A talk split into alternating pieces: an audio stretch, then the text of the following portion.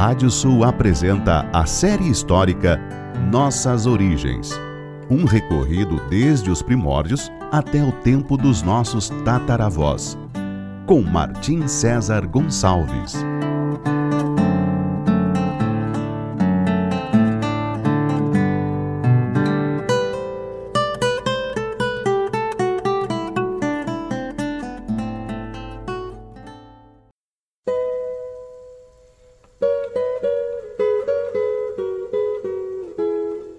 Série histórica Nossas Origens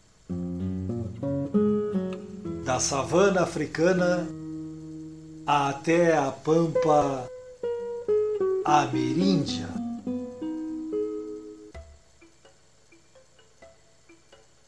Capítulo de hoje: O nascimento do Reino de Portugal. O nascimento e principalmente a sustentação do Reino de Portugal como nação independente chega a ser surpreendente em comparação com outros reinos como Navarra, Aragão ou mesmo a Galícia, o País Basco e os condados catalães, todos eles com histórias bem mais antigas na Península Ibérica, no que se refere à associação do nome de um lugar com seu agrupamento humano.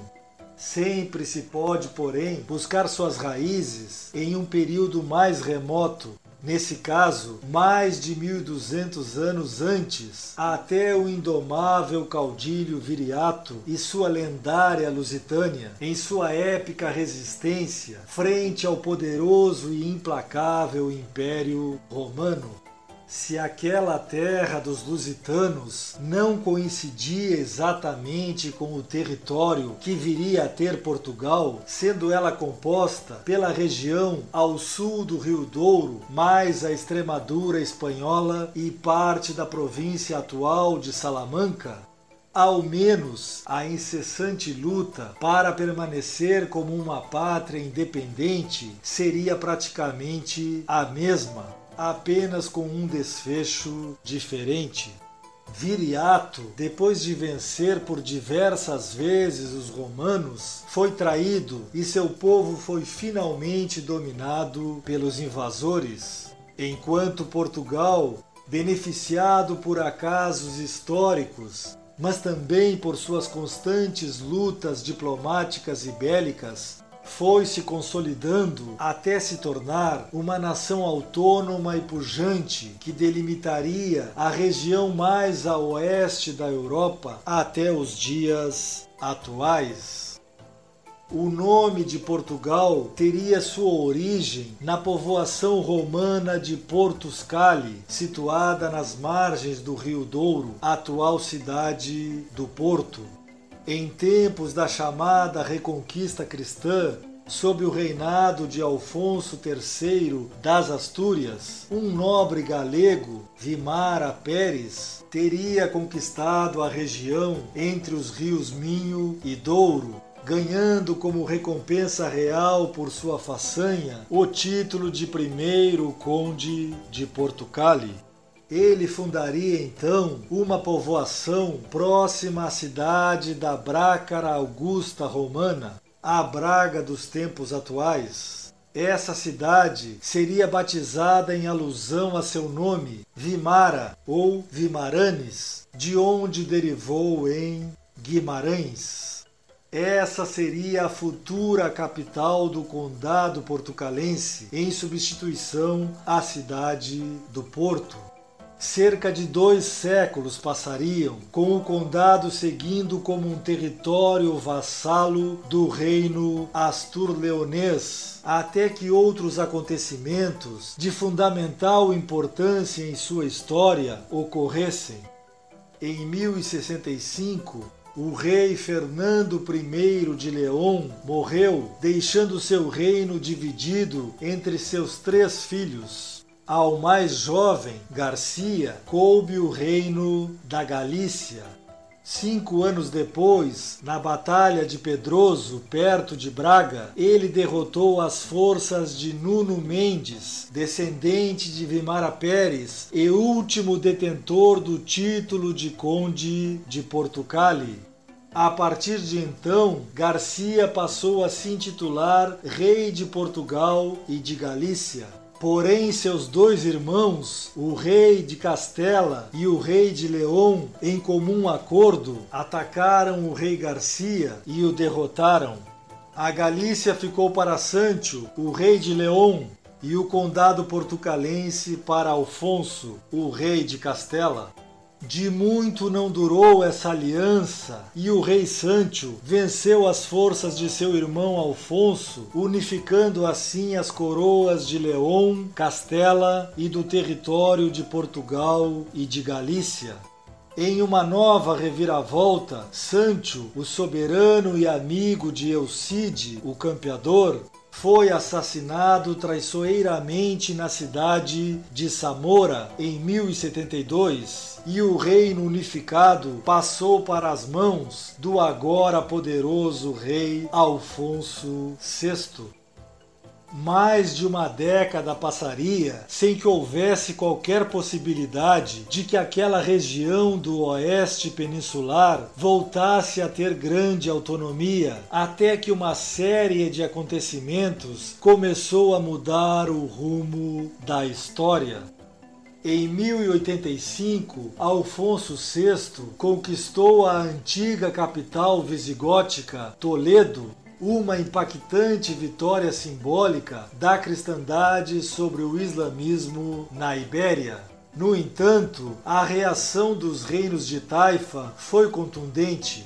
Chamados por eles, do outro lado do Estreito de Gibraltar, chegaram tropas berberes que seguiam uma seita fundamentalista chamada Almorávida.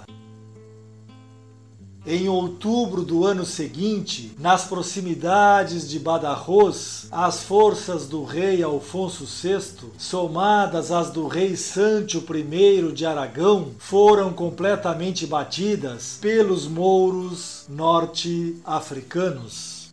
Alfonso não morreu por muito pouco, Após a derrota, o rei então solicitou o auxílio dos cristãos que viviam do outro lado dos montes Pirineus, no território dos francos.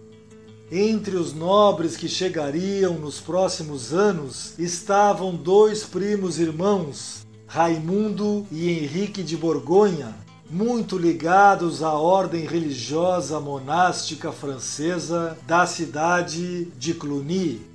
Essa ordem, com o passar dos anos, teria muita influência na transformação dos ritos católicos herdados dos visigodos em ritos latinos, utilizados por toda a cristandade europeia por seus auxílios e por suas linhagens nobres, Raimundo de Borgonha casaria com Urraca, filha de Alfonso VI, enquanto Henrique, sendo um filho mais novo em sua família e por isso tendo poucas possibilidades de receber título e fortuna por herança, desposaria uma filha de Alfonso VI, nascida de uma relação não reconhecida oficialmente, Teresa de León.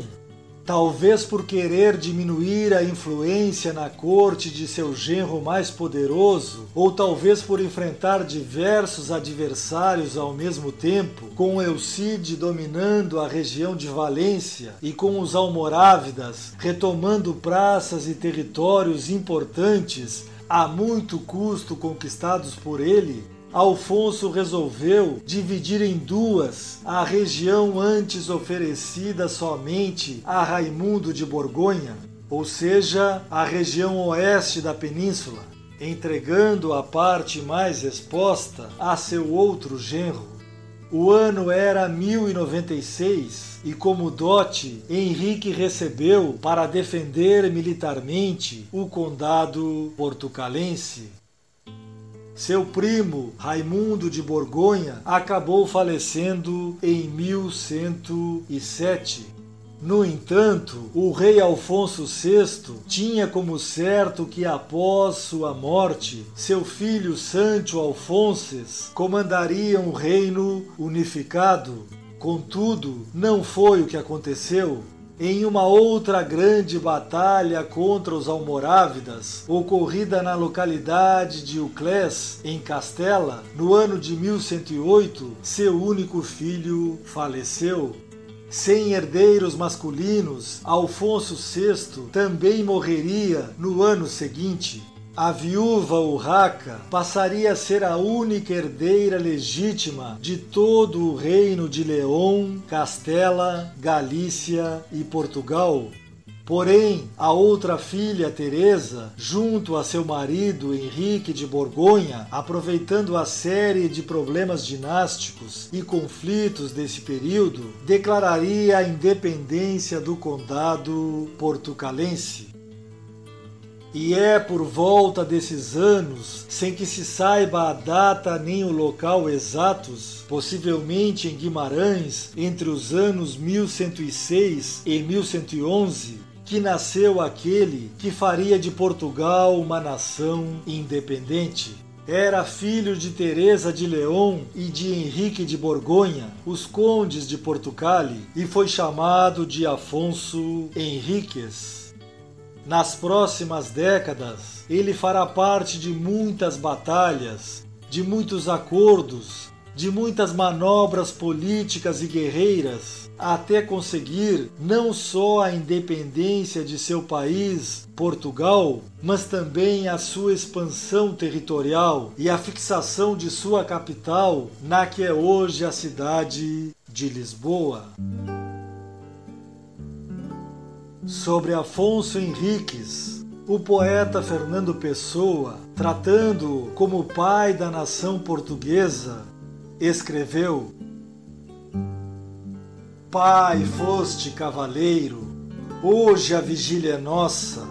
Dá-nos o exemplo inteiro e a tua inteira força. Dá contra a hora em que errada novos infiéis vençam, a bênção como espada, a espada como bênção. No próximo capítulo falaremos sobre Afonso Henriques e o cerco de Lisboa. Até lá!